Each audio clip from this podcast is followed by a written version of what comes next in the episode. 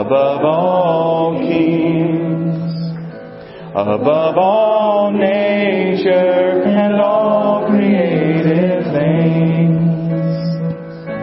above all wisdom and all the ways of man. You were here before the world began. Above all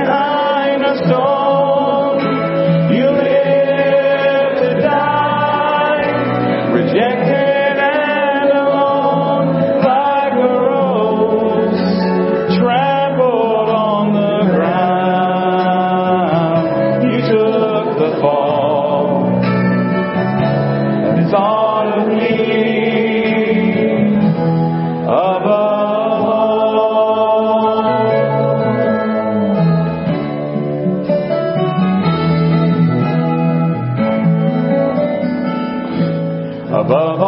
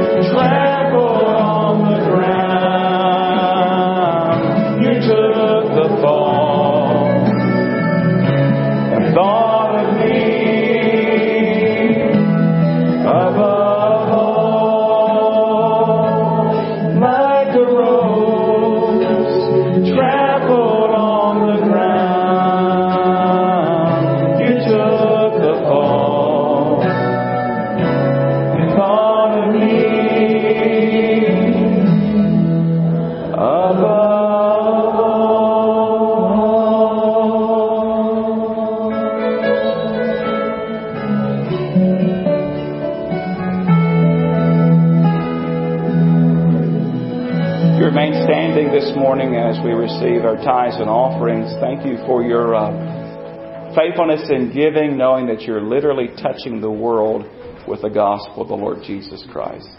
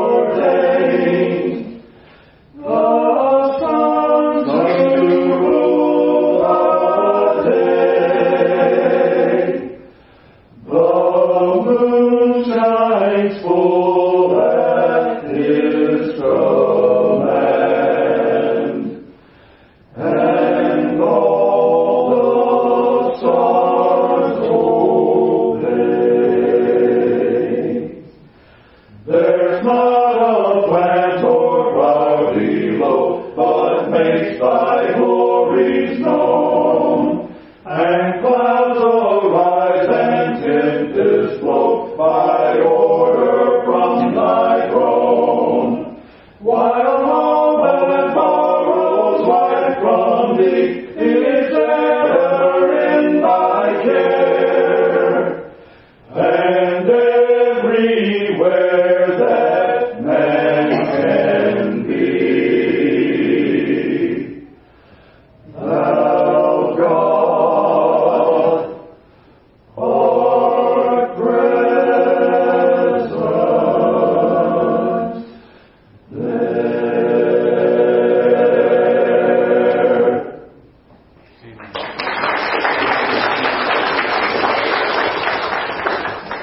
Thank you so much, man. If you would open your Bibles, please, this morning to 2 Kings chapter 2. 2 Kings chapter 2. And we're in a series of sermons right now that I'm really enjoying. Uh, we've simply called it Favorite Bible Stories. And so we um, are looking at some of those familiar stories and some of those favorite stories. And the good thing about a series like this is that really there are no right or wrong stories to include. Uh, when you pick a favorite Bible story, it's your choice, and for whatever reason, uh, you may like some stories especially.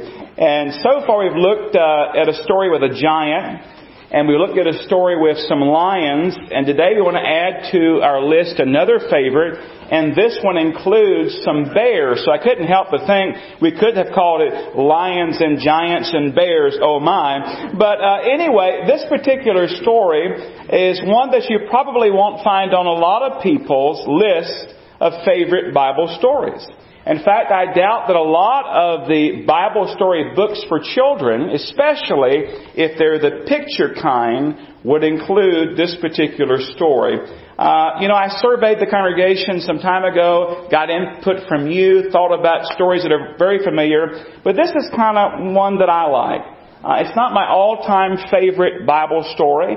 Uh, we've already preached on that in days gone by on the life of Joseph in the Old Testament. I think that's probably my favorite Bible story. But it's one that is quite memorable and has been to me for a very long time. And it's memorable to me because it's just plain, well, on the surface, it just seems kind of weird and shocking. Uh, if you grew up on the King James Version like I did, it was actually quite a startling story. Uh, it really got your attention if it ever came up in the Sunday school lessons. And you'll find the story there in your Bible in 2 Kings chapter 2. I'd ask you to turn there, please. 2 Kings chapter 2. And I'm going to talk to you today about the story of Elisha and the bears. Elisha and the bears.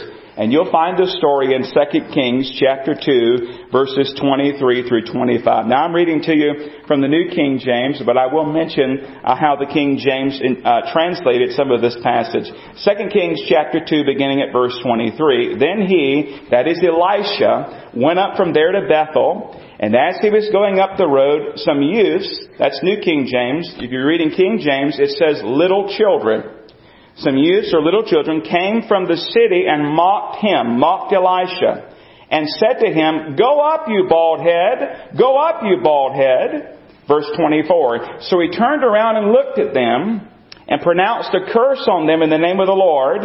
And two female bears, the King James, I remember growing up, said two she bears. Two she bears, or two female bears, came out of the woods and mauled 42 of the youths, if you're reading King James, it says that the she bears tear 42 of the children.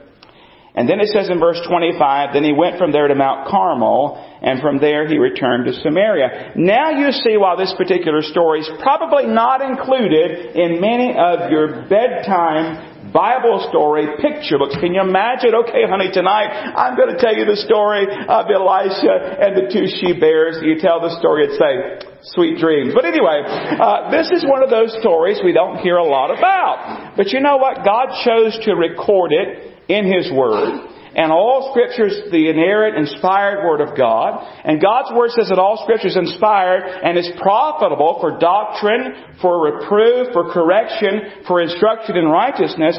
This is not in the Bible by accident. Even though it seems kind of weird, it seems kind of strange on the surface, there are some things we need to learn from this unusual story. And the lessons go deeper than uh, this one. Just don't make fun of bald prophets and preachers. Now that's a good lesson, and we should make fun of them, but it goes deeper than that. Now let me just bring you up to speed of where we are uh, in the story, uh, here in chapter 2 of 2 Kings, Elijah has just gone up to heaven in a fiery chariot in the whirlwind.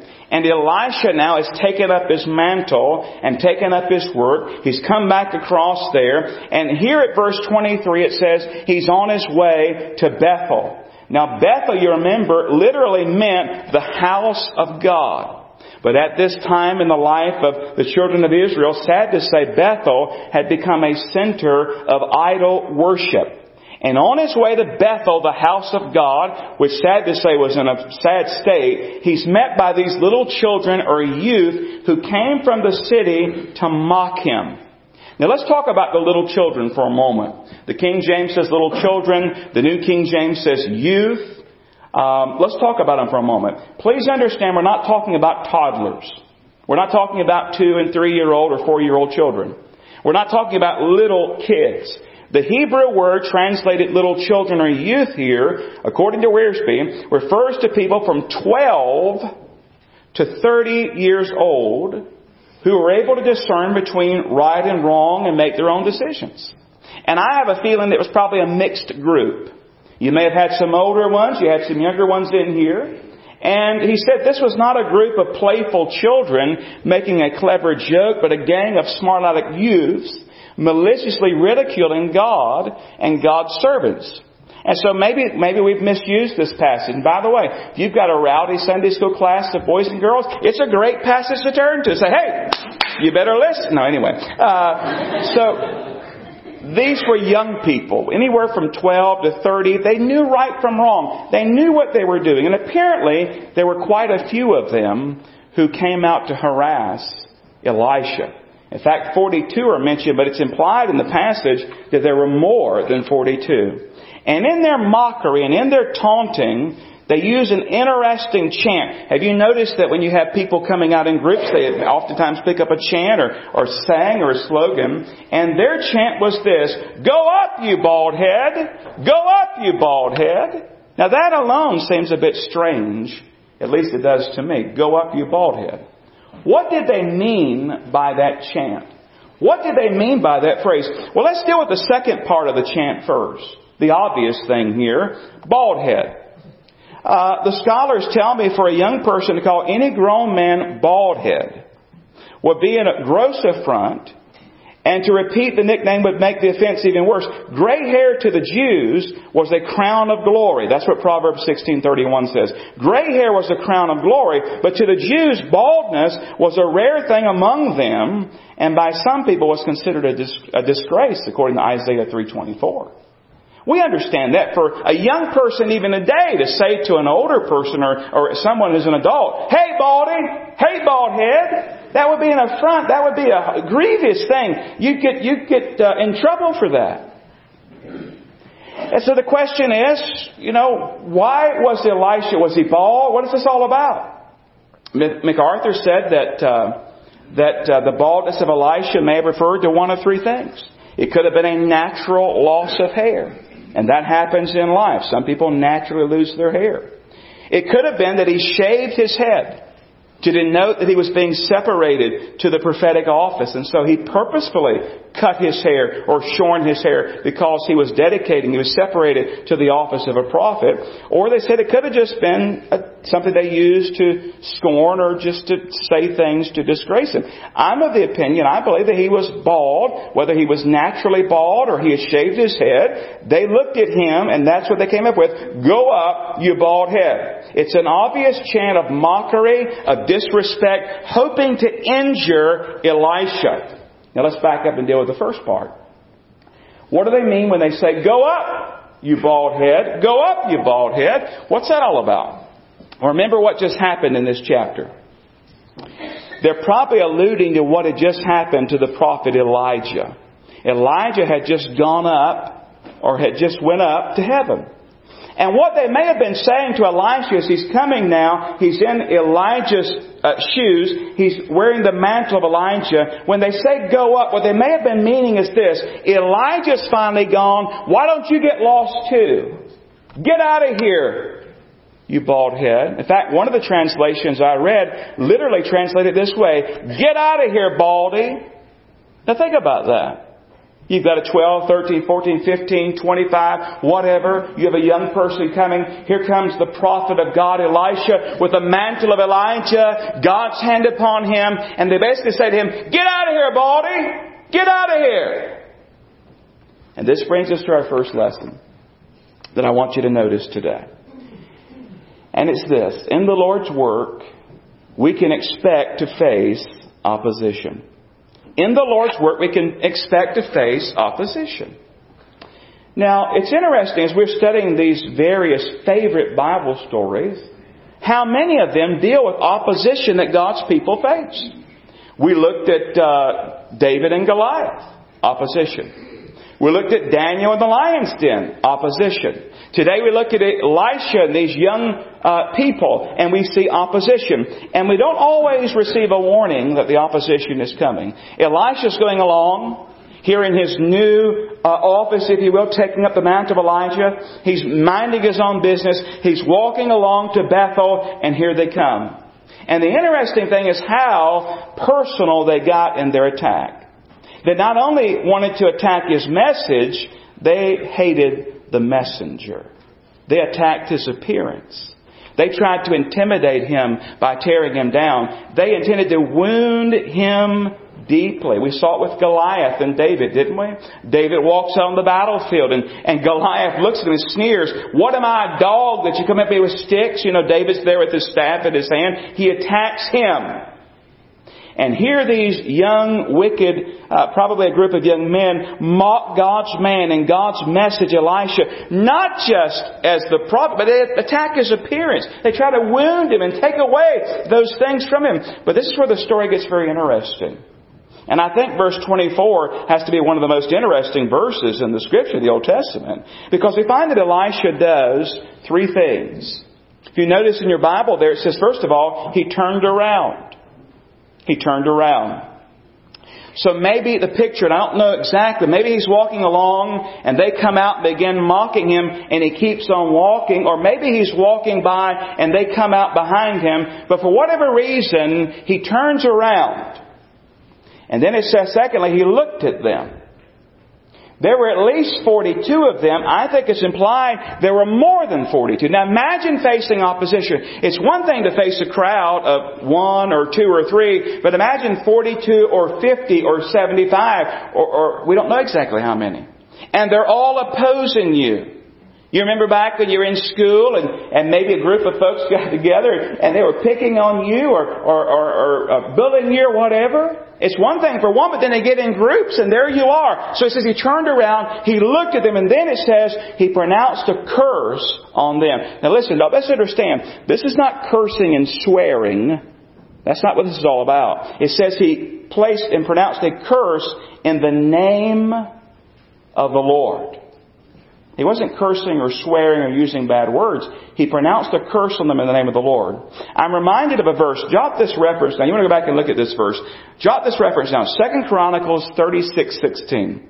2 Chronicles 36:16. Here's what the Bible says. 2 Chronicles 36:16. But they mocked the messengers of God, despised his word, scoffed at his prophets, until the wrath of the Lord arose against his people till there was no remedy. And I think that's what's happening here in Elisha's life. Elisha speaks the curse in the name of the Lord, and now look at the rest of verse 24. Two she bears, two female bears. Let's just stop for a moment. You ever been up and close and personal with a bear? Anybody? I'm not talking about your husband, ladies. I'm talking about a real, living, breathing bear. You look at those things, you think about a, a, grizzly, you think about those things. I don't like to hang around bears like that. You know, if they're behind a cage or whatever, that's fine. But two she bears. By the way, what are you taught? You're going out hiking in the mountains or whatever. If you see a cub, you see a, a baby bear, what do you do? Get away from it. Don't mess with it. Why? Because mama's right around the corner and mama will take you out. This is two she bears come out of the woods and it says that they mauled 42 of the youth. King James says that uh, 42 were torn or tear 42 of the youth. Now I'll be honest, we don't know if this mauling led to the death of these young people or not. But can you imagine there are a lot of places in the Bible story I'd love to be a fly or a bug on the wall just to watch. You imagine this group of young people taunting God's prophet. Go up, baldy! Go up, you bald head! Get out of here! Get out of here! Go up, you baldy! And all of a sudden they hear a noise. And out of the woods comes two she bears and begins to attack and begins to take them down. One minute they're mocking and sneering at God's prophet, and the next moment they're crying out in terror as they're being attacked by two bears. This reminds us of a second lesson that we all need to remember, and it's simply this. We need to be careful not to despise God's messenger and God's message. We need to be careful not to despise God's messenger and message. Now, God brings His Word to our attention. Perhaps we're, we're in a situation, we're a believer, we know the Lord Jesus Christ, but we're living in rebellion against Him. We're living in a backslidden condition. There's some things that are not right in our life and God's trying to get our attention.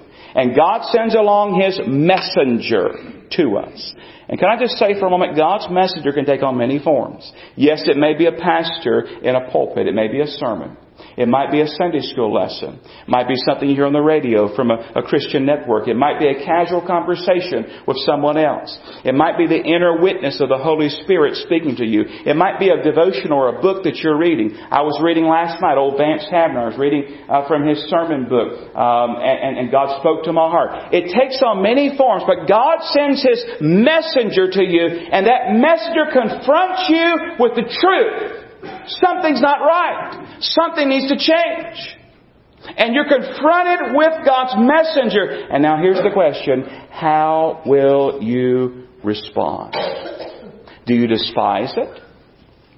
Do you try to direct your energy towards tearing down the messenger? Well, this here really isn't a good book. Well, he, he doesn't look very nice. Do you tear down the messenger? Do you rationalize it away? Listen, just as a loving parent does with his or her children, our Heavenly Father will discipline us and He will correct us and He has many means in order to do so. And may I say, while we may not be mauled by bears, now if God wants to do that, He can. But while we may not be mauled by bears, anytime, listen, anytime we as Christians choose to willfully disobey God, and we will not repent, and we will not get right about it, it will bring hurt into our lives. Mark it down. Anytime a believer willfully chooses to disobey God and keeps on and will not get right about it, it will bring hurt into our lives. Sin, beloved, is serious business. It's serious business. We treat it like a little toy rubber snake when it's actually a king cobra. It is deadly. It is harmful. It is dangerous. And though we're living in a world that flaunts it and exalts it and glamorizes it, beloved, sin is sin and it's deadly and it's harmful. Now, you need to understand something very important about what happened in this story. Elisha is not lashing out in anger because his feelings were hurt. And he's not flying off the handle and showing them what for. You call me bald head, I'll get you. He curses them in the name of the Lord. Why? Because it was not so much Elisha that they were attacking as it was God Himself. Why? Because God, uh, Elisha was God's man with God's message. And to despise him was to despise the one who'd sent him. Just like David and Goliath. David looked at Goliath. He realized the battle was really not between the armies of Israel and the army of the Philistines. That Goliath and his crew, they were mocking the glory and honor of God. And so we have here God's glory being mocked and ridiculed because Elisha is God's man. Which brings us to a third lesson. It's simply this. We should place the opposition that comes against us into the Lord's hands. We should place the opposition that comes against us into the Lord's hands. I believe that's what Elisha did here. I don't think the curse necessarily that Elisha said, I hope two she bears come out of the woods and maul you. I think it was a curse in the name of the Lord where he placed the matter in God's hands. And he's saying this, God, I give them to you. You do with them as you see fit. And God, in His sovereign wisdom and decision, He sends two she bears out of the woods. And so when opposition comes to us, what do we do? Listen, please don't leave here today thinking that now, whenever someone opposes you, you can pray for bears to come and maul them. That is not the lesson. You can pray for them to get, you know, diarrhea or something. Don't pray that. That is not the lesson. It's not the idea of you getting vengeance. The Bible's very clear. What does it say? Vengeance belongs to me. I will repay, thus saith the Lord. Now I want you to put your finger there and go with me to the New Testament, Matthew, and I want to read two passages real quickly before we close up shop today. Because it instructs us how do we handle these things. Opposition comes, what do we do? We're going to face opposition. How do we handle it? Matthew chapter 5. Find verse 43 the Lord Jesus' words here. Matthew chapter 5, verse 43. Then we're going to go to Romans 12. Matthew chapter 5, verse 43. Here's what the Bible says. Listen carefully. Matthew 5:43. You have heard that it was said, you shall love your neighbor and hate your enemy. But I say to you, love your enemies. Bless those who curse you. Do good to those who hate you and pray for those who spitefully use you and persecute you. That's good preaching, hard living, isn't it? That's what Jesus says to do. Verse 45, that you may be the sons of your Father in heaven. For He makes His sun rise on the evil and on the good, sends rain on the just and on the unjust. For if you love those who love you, what reward have you? Do not even the tax collectors do the same? And if you greet your brethren only, what do you do more than others? Do not even the tax collectors do so? Therefore you shall be perfect, just as your Father in heaven is perfect. He's the example. Look at the way that He blesses those who oppose Him. He blesses those who hate Him. He blesses those who mock Him. They breathe His air, drink His water, eat His food. He blesses them. He says, I want you to be that way. Now Romans 12, verse 14 also speaks to this. Lest we're confused about how we respond, Romans 12, verse 14. Romans 12, 14. Once again, here's what it says. Bless those, Romans 12, 14. Bless those who persecute you. Bless and do not curse. See? Don't curse. Rejoice with those who rejoice, weep with those who weep. Be of the same mind toward one another. Do not set your mind on high things, but associate with the humble. Do not be wise in your own opinion. Verse 17, repay no one evil for evil. Have regard for good things in the sight of all men.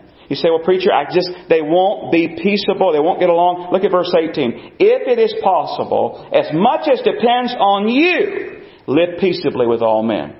Now you're going to find there's some people that will not live peaceably with you, but as much as it lies in you, God helping you, you be at peace with them. Verse 19. Beloved, do not avenge yourselves. Don't pray for bears to come out of the woods. Don't pray for those things. If you're, uh, but rather give place to wrath, for it is written, "Vengeance is mine; I will repay," says the Lord. Put it in His hands. God, this is in your hands. Therefore, if your enemy's hungry, feed him. Not with poison, by the way, feed him. If he's thirsty, give him drink. For in so doing you will heap coals of fire on his head. Do not, watch this verse 21, do not be overcome by evil, but overcome evil with good. Listen, we're not to call down fire from heaven. We're not to call bears from the wood. We're not to call a swarm of bees to sting our enemies. We're called to love them and to give them to God.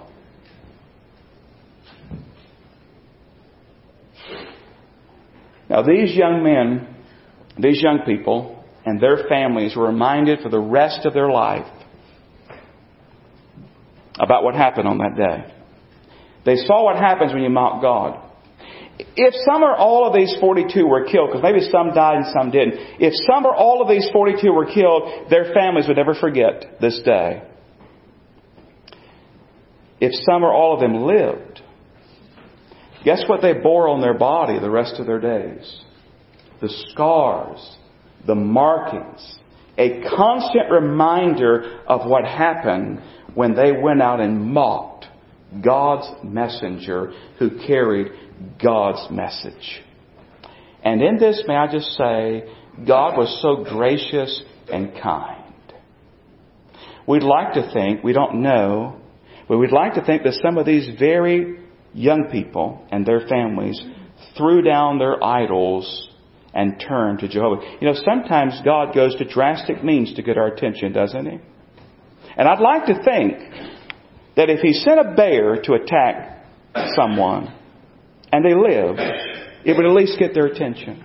and they'd at least consider what they've done.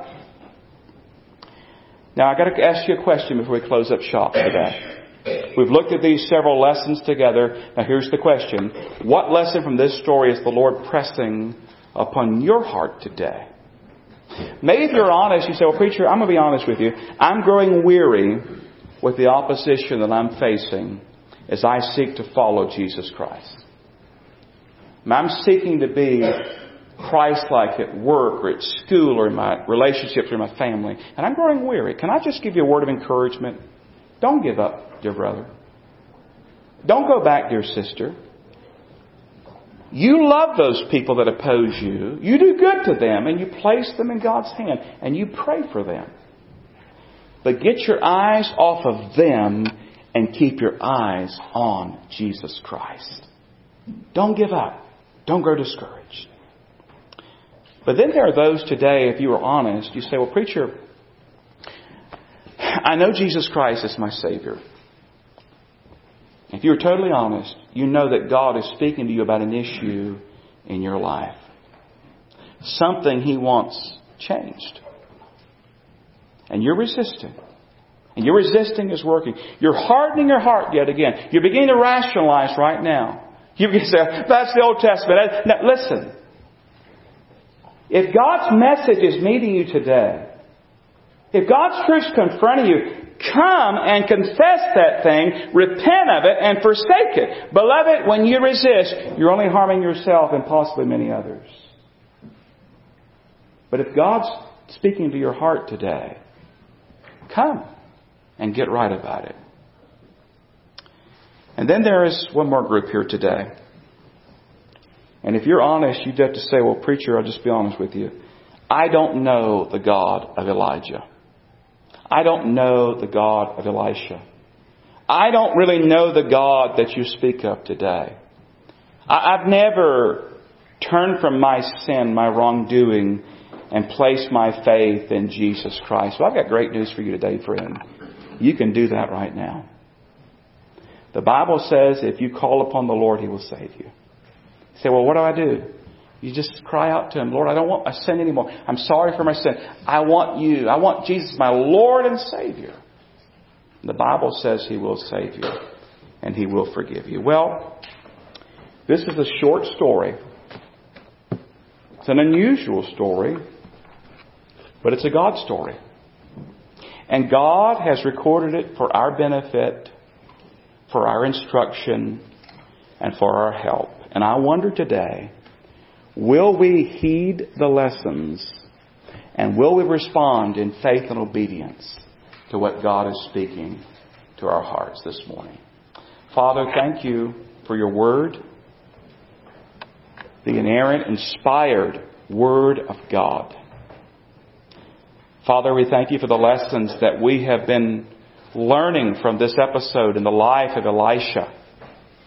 Lord, we're thankful we're reminded today just how serious sin is. And I pray, Lord, that you'd work in the hearts and lives of these precious people before me.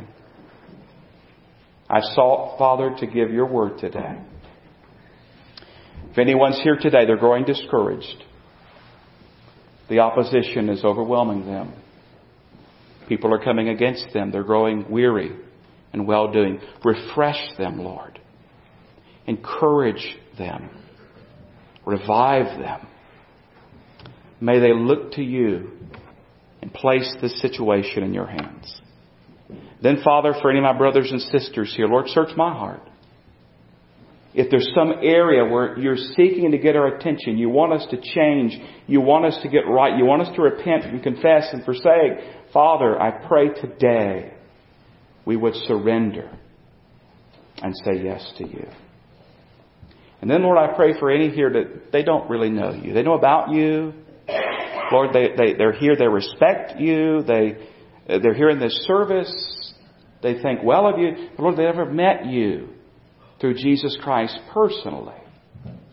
I pray your Holy Spirit to do a work in their heart and their life that only He can do and bring them to saving faith in Jesus Christ. Take charge of this invitation, I pray. And we'll be sure to give you all the honor and all the glory. In Jesus' name we pray. Amen. Our closing hymn this morning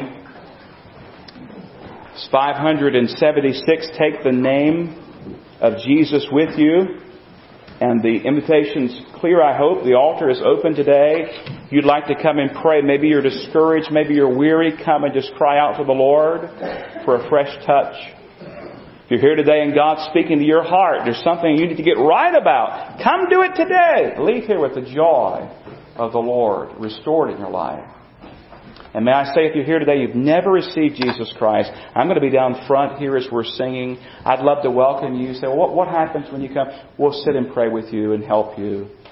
We'll lead you to the cross and to the Savior. We'd love to help you do that today. 576 as we stand and sing, take the name of Jesus, would you come today?